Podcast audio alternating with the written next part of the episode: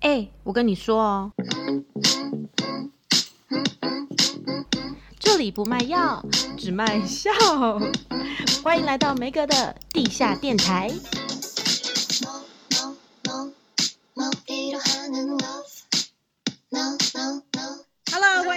到梅格的地下电台。今天是第三集，然后谢谢大家的支持。前两集的成绩都非常的好，相当的感人。所以今天呢，我为大家请来的这位来宾，他终于可以不用匿名了，而且他呢有非常神奇的一个 title，因为大家见到他都要叫他公主。我们要欢迎我们的摇滚公主游命赖明伟。嗨，大家好。哎，你现在在上海吗？还在哪里啊？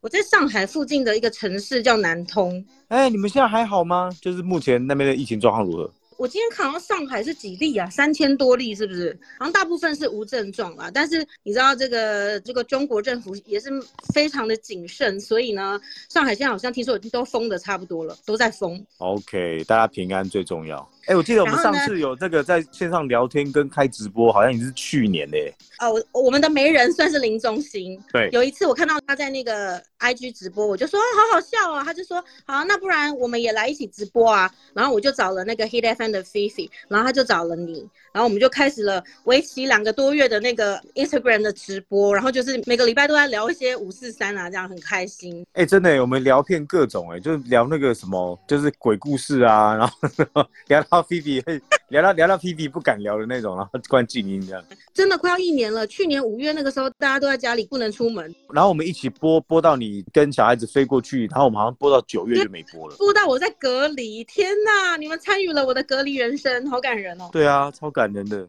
所以今天呢，我们就要请 Yumin 来帮我们聊聊大家都很喜欢的台湾民间故事，耶、yeah！我想要问 Yumin 是因为大家很多人认识你都是从超级星光大道嘛，第二届的冠军，可能有人不知道你家其实是开公庙的，现在应该很多人知道了吧？因为我都把那个 AKA 摇滚公主放在前面。大家知道你开公庙，应该很多人跟我一样很好奇，你家里从小就是开庙的吗？嗯、其实应该这样讲，就是说有广泽宫这个名称到现在，到今年是第二十年啊、呃，大概是在我高中毕业的时候才正式成立的。只不过我们接触这个民间信仰，拜这个广泽尊王的缘起是从，其实甚至是在我还没出生之前，嗯、因为爷爷的关系。当时因为就是爷爷病重嘛，然后也已经被告知说大概最多不会超过三个月，快陷入肝昏迷啊。然后后来父亲当时接触了这个神，然后跟他祈求，他有回复说，他说你的父亲哦不用担心，还有十年寿命。但最后呢，我爷爷是在我大概小学三年级、四年级的时候过世的，多活了十二年。从三个月变成十二年，对对对，所以是广泽尊王说，那我帮你爷爷，然后你要帮我开庙这样子吗？哎、欸，我今天乱讲话会不会受到惩罚？好害怕。不不不不不，当时也没有说要帮广州中王做什么样的承诺，只是我父亲一个心愿啊，就说啊，因为因为他的保佑，然后爷爷的身体健康有好转，那他就是一个奇迹嘛，然后所以才抱着这样子的一个信念，开始供奉广州中王的香火。你们家的人都有灵，就是乩身吗？那算是灵异体质还是敏感体质吗？怎么样跟神明沟通？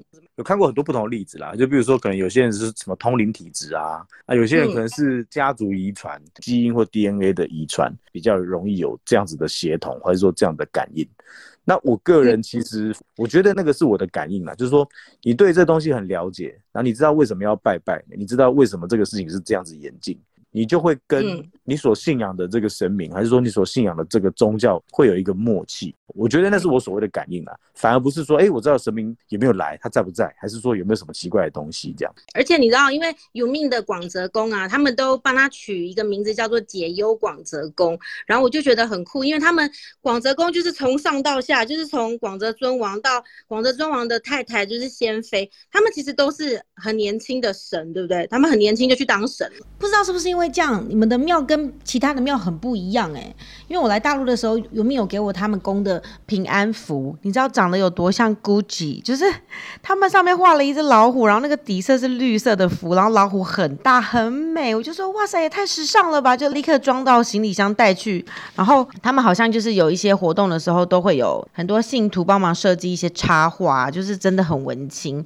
重点来了，先妃就是有明拜的那广泽尊王的老婆。他真的很酷，他很 fashion，因为除了他穿的衣服都很时髦之外，然后听说他很喜欢喝红酒，然后信徒都会带红酒去，还有那个下午茶去去拜他。他很喜欢喝香槟啊，然后喝一些小口的糕点啊。我呀，他现在身上还挂了一个那个 Chanel 的小包包。真的假的啦？比我还时尚。真的真的真的，他其实我们有时候就把他想成跟人一样啊。你看人呐、啊，现实生活他得到满足之后，他会把最好的东西，嗯、然后把最好的艺术呈现在信仰上面。所以你看国外的教堂，那他就会有很多很棒的艺术绘画浮雕。对庙宇也是，就是他把最好的工艺，然后最好的东西呈现在信仰生活当中。哦，那我们其实跟神明的互动相处也是一样啊。哦，我们每天跟他们生活在一起，那他们的形象又是这么年轻。广州之王十六岁成神，那所以他其实就是一个高中一年级的学生的年纪，所以他其实也没有什么禁忌，他可能也血气方刚，然后他可能也对一些事情的判断上面，他没有什么成年人的包袱，再加上他的太太看起来年纪比他大哦，所以他其实他的太太是二十二岁的时候成神，也就是在二十二岁的时候跟他婚配了。真的，那我要讲一个原命告诉我的故事，就是广泽尊王非常的可爱，就是他很爱他的老婆，然后就是有一点妻管严，对不对？他很怕老婆。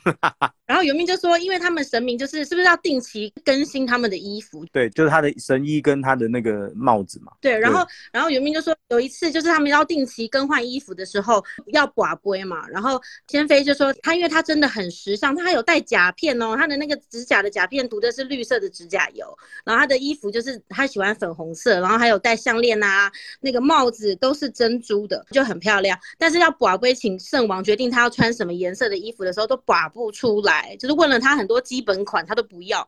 然后后来才问他说：“那你是不是想要跟老婆一样？”然后他才就是 哈哈很害羞的给了醒杯，对不对？没错没错，在庙宇里面，因为每天就是烧香嘛，然后有熏香，所以其实他们身上的衣服很容易就熏黑。按照我们以前的习惯。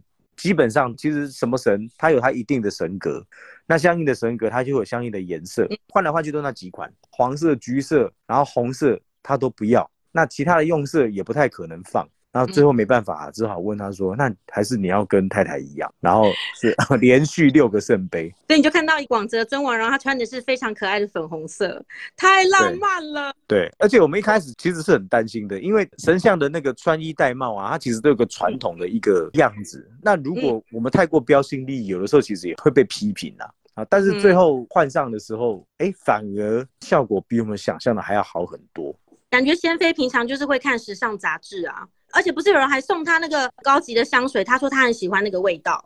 对对对对，那个是有一个女生去庙里面拜拜，然后她身上就喷了那个 Jo Malone。后来没多久，刚好在帮她换新衣服的时候，我们的内殿其实里面都是在插香的嘛，也有点檀香。照理说其实很熏的，不过就是在当下，这那两位女生同时闻到那个很香的味道。对，就是闻闻闻那个香水味，但是当时里面并没有香水。然后整理完之后才下来，宝贝问她。然后问出来的结论是，嗯、那是他很喜欢的味道，然后来自之前来拜拜的那位小姐身上喷的。那你们怎么找出来啊？很难呢。但那个那个味道，我男生不懂啊。后来他们就在研究，他说：“哎，那个好像是就马弄的什么西西洋梨的，还是什么味道的。”然后他们就拿那个好像有有试卡吧，拿回来试，然后就把龟找到了。太酷了啦！那我想问，有的人突然在家里或是哪里，然后闻到檀香的味道，就觉得好像是神明显灵，嗯、这是真的吗？也可以这样讲啊，也有可能是就是你所。敬拜的神明跟你有缘，他可能去你家巡视。好，那当然我们还是要先客观求证一下，是不是你家附近有人在拜拜烧香，还是妈妈刚刚洗好澡出来？有没有？老人家都很喜欢用那种檀香肥皂。那如果是你们居家附近并没有这样子的条件存在，但是就突然出现这个味道，嗯、其实就有可能。大部分的经验就是说，哎呦，有可能是你跟你有缘，或是有互动，还是说你有所求的神明去你家巡视？那可能就是来看一下而已嘛，还是说如果闻到这个味道就要注意什么事？通常就是去探视啦。就是说去巡视，因为通常你去庙里面有诉求的时候，你一定会跟他讲说，我我出生年日啊，我姓名啊，我住哪里啊。那他如果有时候必须要去深入了解你的状况，他会去你家做家庭访问。我小时候去拜拜，我还会讲电话号码哎。啊，电话号码不用是不是？没有，还还是他有加你赖吗？给他电话号码，然后晚上有一个人传说你好，我是关圣帝君老板。那是诈骗集团吧？对啊，其实就是要让他找到你的人啊。所以你要留的通常是你居住地，而不是户籍地。哦，所以神明真的就很像警察，就是你有什么困难去找他，然后他真的就是会去帮你办案，就是到你家看看啊，有没有需要帮忙的这样子。对啊，所以你看哦，我再给大家稍微了解一下，就是一般的宫庙里面的一些它的那个机制跟业务啦，都是通常主神不管是谁，嗯、你看到一些民间的宫庙啊，它都会有内外的兵马。通常是在大庙主体的外面，会旁边有个小庙，然后里面就是五营兵马，代表东南西北中驻扎在庙外各个地方的这个神兵神将。哦，军队这样子。对，就是说啊，我们到庙里面去拜拜的时候啊，我要请你帮我查什么事情，那主神就会指派哦这个内五营的兵马去查访，去做访视，然后或者是去、嗯、去到所在地当地的土地公查访，嗯、他才能够得到结论啊。哦，有哎、欸，我之前看那种蓝色蜘蛛网啊，里面那种灵异破案的新闻。有没有就是很多那种什么悬案破不了，嗯、然后后来就是靠神明破案的，真的都会派军队去找土地公哎、欸。对对，跨区办案啊，好酷哦，是真的哎、欸。而且土地公他的形象啊，嗯、其实跟我们的村里长很像。跟我们息息相关、最接近的就是土地公，而且我们人往生送死都是土地公，所以土地公就是孔刘哎，他是神明界的孔刘，会来接那个往生者走。呃，我提供一个我们这边的一个说法了哈，大家可以参考，就是初一十五啊，初一十五通常大家会在土地公庙拜土地公，嗯、为什么？因为初一十五是他要结算每个月两次的这个业务结算日。其实就是他把这半个月的这个业绩，包含他所收到的这些报案跟资料做统整，所以初一十五他一定在庙里面，然后接受信众的朝拜。哦，他就会他会坐在庙里面等大家来拜他。所以你要去拜土地公，一定要选初一十五，他才不会在外面啦。对，通常初一十五他一定会在，然后初二十六呢，他就要到户户店家去寻访。所以通常你看那个店家拜初二十六，他就在门口迎接土地公来。那他就会到他的管区，说：“哎、欸，这边开蛋糕店，然后这边开服饰店，然后你只要门口有设案桌，欢迎我进去的，那我就去看看，嗯、去给你们赐福，然后带给你们好运。”你知道我很爱问游民一些怪问题，比如说。很多庙都拜妈祖，那每一间庙拜的妈祖都是同一个人吗？然后渔民就会解释说，那其实是不同的分灵，就是不同的人，就像直销大会一样，就是妈祖本来只有一个大家认识的，就是林默娘，但是后来有千千万万个分灵之后，他就变成业务总代理，我笑死，这比喻太好笑。就很生动啦，但但妈祖信徒我们开玩笑好不好？就是一个比较简单的解释，妈祖就会变成一个神职了，然后有不同的灵，然后他们就会变成妈祖练习生，然后等到他们修习满了之后要考试啊，然后考过之后才可以分发去当到每一个妈祖庙去当分灵，然后他们就会代表妈祖本尊。所以虽然大家拜的都是妈祖，那可能就是妈祖的下线这样。哎、欸，我真的很怕我录完这集会变得很衰。不不不不不。然后刚刚讲到土地公嘛，就是我们一般人家里不是都很常拜地基主嘛？地基主就是住在你家的先民祖灵，就是最早之前的有点像原住民这样子。然后地基主其实是一个没有正式神格的土地神。原民就说，就地基主公、地基主婆，只要他们有足够的功德，他们就会往上升职。哎。真的就像我们知道警察制度一样，他们就会升上去变土地公啊、土地婆，然后再继续看他们的那个做的业务啊、功德怎么样，再往上升就会变成城隍爷跟城隍夫人。对，好神奇哦！所以真的就是在神明界也有一个，就是像一个小小的社会这样。那讲了这么多，我要问尤命，你有没有遇过什么大家最喜欢听的台湾民间灵异故事？灵异故事其实其实也蛮多的哈，不过其实我们在庙里面服务啊，遇到的百分之七八十都是人的问题，不是鬼神的问题。就大家自己吓自己吗？就是有些人他们会把自己的不顺利归咎给鬼神，就是说啊，我我赚钱没有赚到啦，赔钱啦，然后或是怎么样啦，家庭不顺啦，还是说我也会我也会，每次我儿子一直很吵，我就会觉得他卡到音。你是说尖尖吗？尖尖跟议员两个都是，他们只要一吵，我就会立刻拿那个艾草帮他们洗澡。其实就是这个信仰，它是一个你不得其解的时候的一个出口啦。当这个人来，他怀疑，他觉得他的不顺利来自于鬼神，那我们就要帮他求证。如果我们问出来的其实是他自己的问题，那我们就要要站在心理智商的立场去给他建议。因为我觉得尤命他的角色其实很像心灵导师。因为我之前有一些很想要知道的，就是关于家人的事情啊，我有请尤命帮我寡不会问，然后就尤命就解出一张签，然后我就觉得尤命很酷，因为一般一般我们去拜拜，然后解签都会很制式啊，就是可能你听了老半天你也听不太懂，可是尤命他就会把它。就是非常口语化，然后就很像一个朋友一样，告诉你说啊，你不要担心啊，然后什么什么，就讲的非常的生活化。就因为神明不会讲话嘛，他不一定能够在很短的时间之内让大家去理解他的意思。你抽出来，也不是所有人都懂文言文。我的做法呢，就是我要去解释他的用意。比如说，哎、欸，我明明抽的是工作签，比如说，我问工作，他抽出抽出一支婚姻签，哦，那就代表叫你去工作这件事情，你不能够单打独斗，就是说跟婚姻一样，你必须要跟另外一个人合作，你才能够得到最好的结果。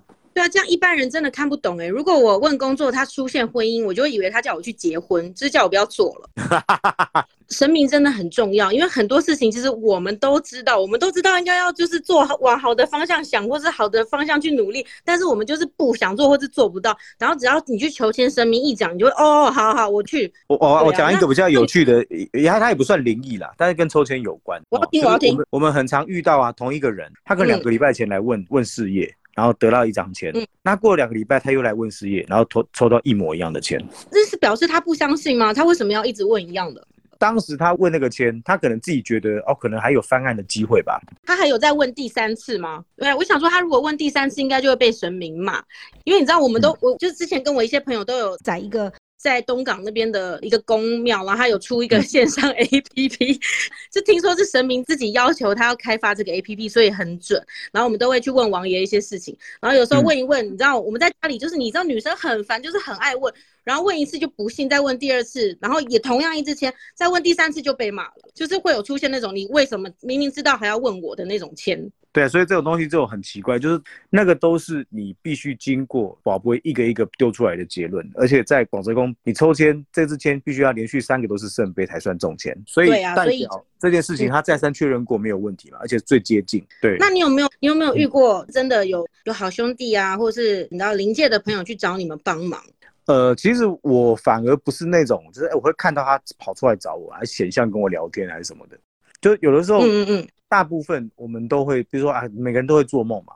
我可以跟大家分享一下我对梦境的判断，就是梦境它有分几种，一种是纯粹是梦，它就是一个没有来由的，就好像我我梦到一个刘德华，还是梦到一个偶像艺人，好，那个东西它可能是来自于你现实生活中不得，不得就是得不到的吗？难怪我很常梦到瘦子，因为你看不到，然后或者是你可能对他有一些记忆，或是有一些偏执，所以留下来的残存印象，塑造了一个剧情。然后另外一个是化境，化境就是它可能是跟现实生活当中有关，它可能是明示或暗示。就比如说你梦到一个神，但是它是不是真的是神？那我们要求证。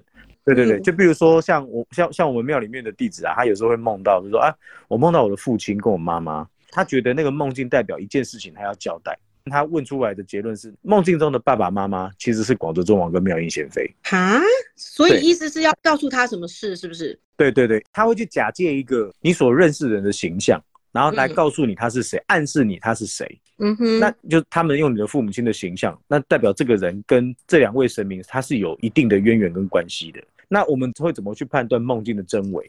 宝贝，哦，就是说，啊，我梦到这个，他是不是有什么事情要告诉我？因为我梦梦里面梦到的是悲剧。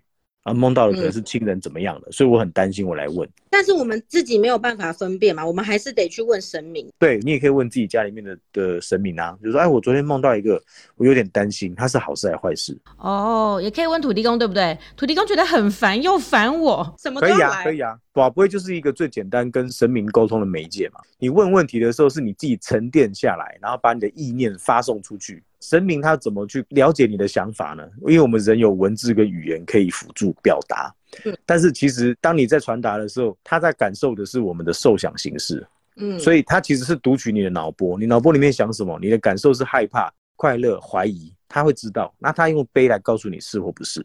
好神奇，又是读脑波，我以为只有外星人才读脑波。对，所以就就算是外国人啊，嗯、他来问神明也一样可以不会。为什么？International 啦，公英义马通。对，因为神明是意识流嘛，他其实没有语言的限制。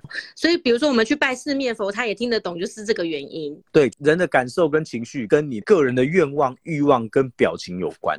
所以，你虽然讲的跟他的国家语言不一样。但是他可以完全听得懂你的意思，那、嗯、他就用那个方式来回答你。刚刚讲到那个梦境啊，就有人会说，如果你梦到什么亲人，然后他如果没有对你讲话，就是他来找你；他如果讲话，那就是假的，那就是梦。这个是真的吗？嗯，我觉得这个假设其实是是待验证的，因为每个人梦到状况不一样。嗯，我觉得大家不要太过于去执着于梦境，梦到什么，还是说梦里面？对对对，因为梦境基本上它是一个比较不真实的东西，但是它有时候会藏着暗示，暗示你要注意什么，嗯、那你就可以透过这样的方式去问。嗯哼，我想讲一个我自己亲身经历的，我想问公主，就是因为我一直也很相信，就是其实这个世界上有很多不同的形态，就是像我们亲人也许走了，他用不同的形态，就是在你的周围。我有一次那个很印象深刻，是我在我以前旧家的二楼，然后我就在那边，然后半夜不睡觉就偷偷上网，然后上到一半之后，我就突然有一阵。因为我们那个二楼是没有窗户，是紧闭的窗户，然后就有很一股超级强的风。我跟你讲，那个风的风力大概就是台风的那种风力，从我的身上咻这样穿过，然后我就吓到立刻关机，然后滚回被子里面。然后我想问于铭，这个是我有可能遇到了什么，就是其他空间的的东西吗？嗯，我觉得就是有可能啦，它有可能就是怪力吧。嗯就是你刚刚讲的那种那个方向，嗯，但也有可能是一个突发性的气流产生。但是我们会去看结论啦，就是说，如果这个事情的产生，它并没有对你之后产生困扰，嗯，比如说没有因为这样生病，没有因为这样惊吓，其实基本上我觉得也不用担心，因为万物本来就是共存的，我们眼睛看不到，但是其实它就跟我们生活在同一个空间，就是你过你的，我过我的啊。对啦，我都想说是不是我阿妈来了，叫我不要在半夜上网这样，吓疯。那有没有一个方式是我们可以大概知道亲人回来了？比如说我们在有的时候祭祖先呐、啊，或者是人家说，比如说亲人离开，然后什么头七等等，有没有什么方式是我们真的可以比较稍微具体感应到的？嗯，应该这样讲，就是说他有没有回来，有时候也不一定要告诉后代子孙。我们一百年之后，我们也跟他们一样，所以我们也不用什么，也不用害怕。就是说他们有的时候会用一个比较，也许是跟自己亲人的默契，就比如说啊，你可能闻到妈妈的味道。哦，妈妈回来。嗯嗯嗯嗯嗯，或或者是你可能闻到一个，哎，他生前很喜欢吃的食物，但这个时候不可能出现，哎，他回来了，就是你会有一种默契，就是亲人才知道的东西。那他会用这个方式来告诉你他回来了，或者是也许是梦境啊，或者是可能是，比如说民间常讲啊，他们可能会变成虫蛹啊、蝴蝶啊，哦，还是变成蛾啊，然后变成昆虫出现在身边。我觉得那个东西其实都有这样的说法，但是最重要的是，其实是安慰当事人。知道说，哎，他们在，他们并没有因为就是身体的坏死，然后而离开了。而且在这边也可以顺便跟大家讲一个比较有趣的比喻哈，因为大家的宗教信仰不一样，那大家可能身故之后，他们会选择用不同的方式。比方就是说，大家百年之后，不同的宗教信仰就会住在不同的社区，道教住这个社区哈，然后佛教住这个社区，基督教住这个社区，就是每个社区都是可以往来的，所以你也可以到对面去串门子。不同的后代子孙，不同的宗教信仰给予的祝福，它其实就是不同的快递，不同的快递公司，嗯，但是都一样收得到祝福。好可爱的比喻哦！因为我有问过于铭说，真的很爱的亲人离开了，那我以后就是我真的走了的时候，我还可以遇到他吗？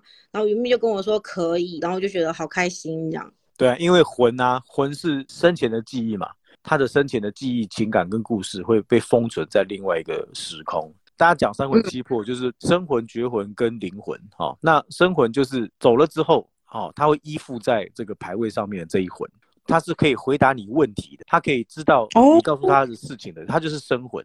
那另外一个绝魂就是有感觉的魂嘛，他会跟着这个人的身体、发肤，然后他的神经组织就都还在大体身上。但是灵魂，灵魂它是会投胎转世，灵魂通常就是人走了之后。必须要到另外一个时空去报道，甚至就像那个大家看《与神同行》一样，必须要经过审判，然后必须要去办手续，然后要到那个就是正常的寿终是土地公来带他走。所以大家可以回想一下，你看为什么大家怀孕三个月内不能讲？就是怕会怎样啊？有一个避讳是因为这样嘛。然后另外一个说法，呃，应该讲说不满一百天的时候，其实你的那个受精卵在母体的身体里面，它其实就是跟鸡蛋一样，它是个胚胎，但是它还没有个性，没有灵魂嘛。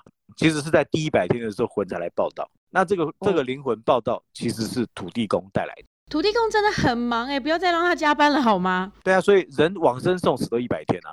第一百天的时候，哎，新的灵魂来报道了。然后人走的时候也是一百天，为什么？他必须要一百天来完完全全离开阳世间的这些手续。哦，所以我们才会说，就是人走了百日之后怎么样怎么样。对啊，而且灵魂使用的载体就是同一台电脑嘛。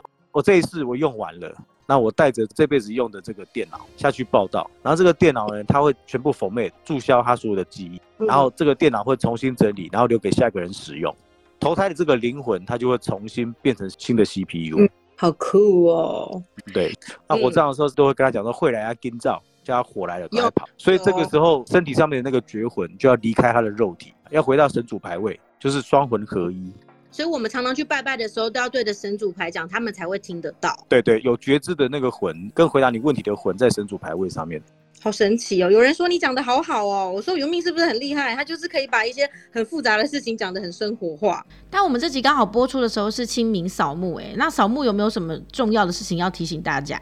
拜拜啊！其实我觉得就是不浪费，也不一定说一定要准备很传统的那个三牲啊什么。除了仪式性必须之外，其实我觉得有的时候你买你喜欢吃的，还是说他生前喜欢吃的去拜拜。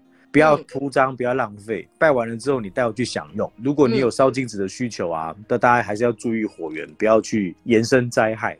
有的时候，你知道我们比较喜欢，除了烧金纸之外，还会烧很多的东西，比如说像 iPad 啊、劳力士啊、什么金童玉女啊，他们是收得到的嘛，在你们信仰的系统里面。其实，在那个领域啊，异世界就是你，你给他什么，他就能够使用什么。就是那个东西来自于心意跟能量的转化，嗯、但是其实就是适量则止啦，就是说也不需要说哦，我烧很多烧很多，然后通通给你，就是说我觉得就相信他们在那个地方也有自己的生活，也会有自己的安排。哎、欸，对啊，搞不好他们那边比我们还先进。你知道贾博士在那里，搞不好他们都已经用到 iPhone 二十五，然后你还在这里烧十三，整就整个落伍。大家要去拜拜啊，也不一定要去执着于说，哎、欸，一定要去清明节啊。那因为清明节人很多嘛，你提早拜，或者说过后你比较有空再去拜都是可以的。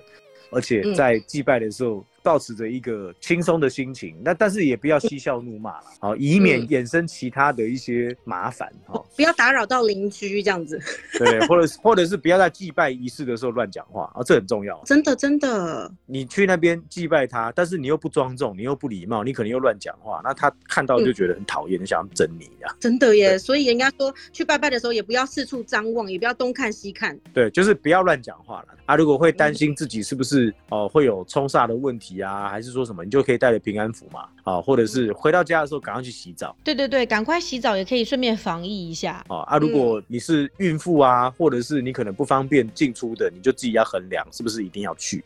好，那最后一题，你除了当歌手，你还有当电台 DJ，然后你还有就是当公主，那你最喜欢哪一个角色？你会不会有的时候会觉得很人格分裂？就台上很帅啊，或者是很幽默啊，嘻嘻哈哈，然后你一回到宫里，你就要哦。马上镇住全场，这样子，我觉得是不会人格分裂啦，只是我会把舞台上跟舞台下分得很清楚。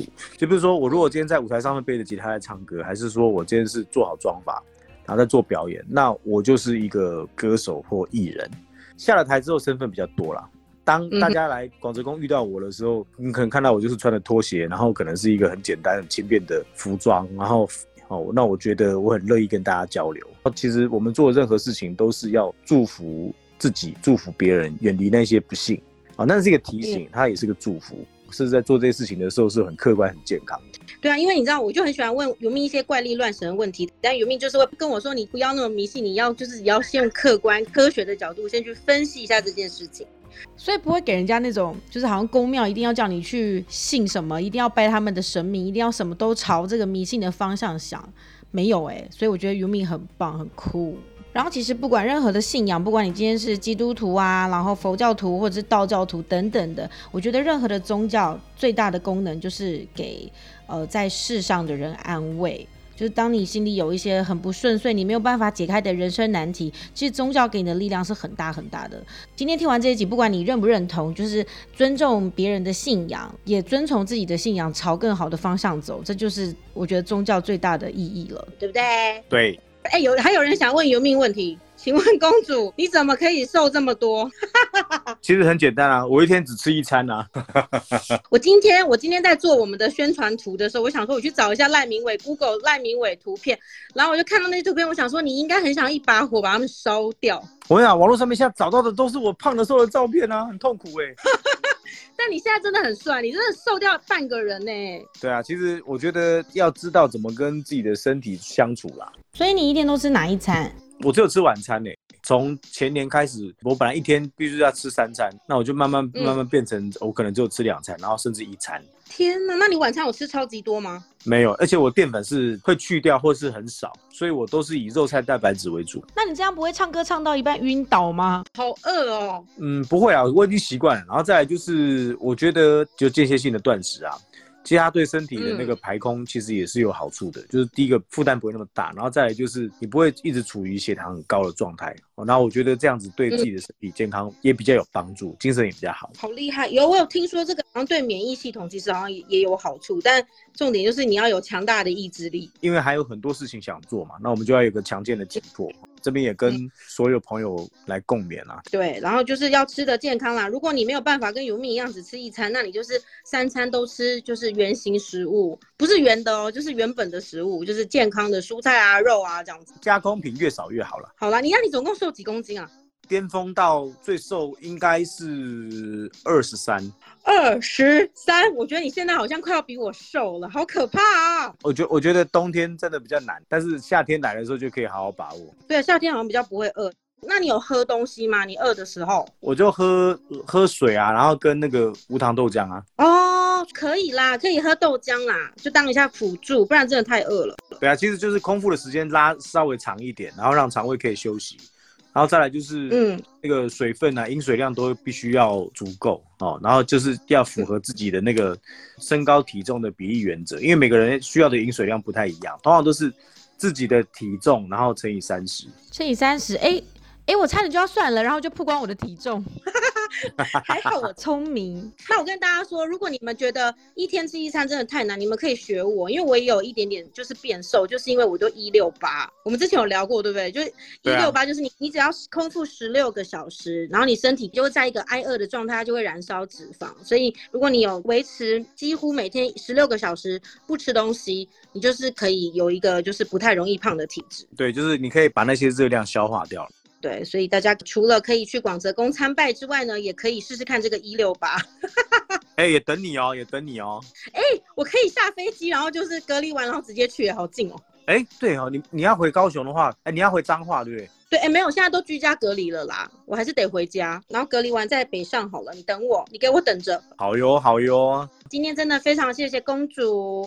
然后，如果大家有什么问题想要问她的话呢，也可以到油蜜的那个 Facebook 或者是。广泽宫，哎，广泽宫的脸书太长了，你讲一下。然后我顺便跟大家讲一下，如果你要问问题的话，嗯、请请讯息广泽宫的粉丝专业。你如果讯息我个人的话，我会回不完。哦，对对对对对，大家不要乱问。桃园大溪广泽宫吧，我记得。然后有他们有那个线上代抽哈。如果大家有什么人生当中解不开的疑问，可以去咨询一下小编，好不好？对对，我我个人的粉丝专业没有在回复这些问题，但是你可以讯息广泽宫粉丝专业，然后这边都会有专人来来帮你们服务。对，这边还要跟大家宣传一下，就是有命有一个 YouTube 的节目，就是跟你的新的徒弟，对不对？八弟肖志伟，他超好笑。你们有一个新的节目叫做《西门太狂社会大学》，就在 YouTube 上面，很好笑哎、那个，然后就有讲很多就是一样一些台湾的习俗啊，然后还有清明节拜拜，最新一集是清明节拜拜，所以大家可以去看一下。呃，如果大家有什么话想要留给我，可以搜寻我的 Facebook DJ 梅格莱亨。然后今天真的很谢谢 YouMe，希望大家都可以健康平安。谢谢梅格，记得订阅起来，最好五星好评，不离不弃是我兄弟。那我们下期见，拜。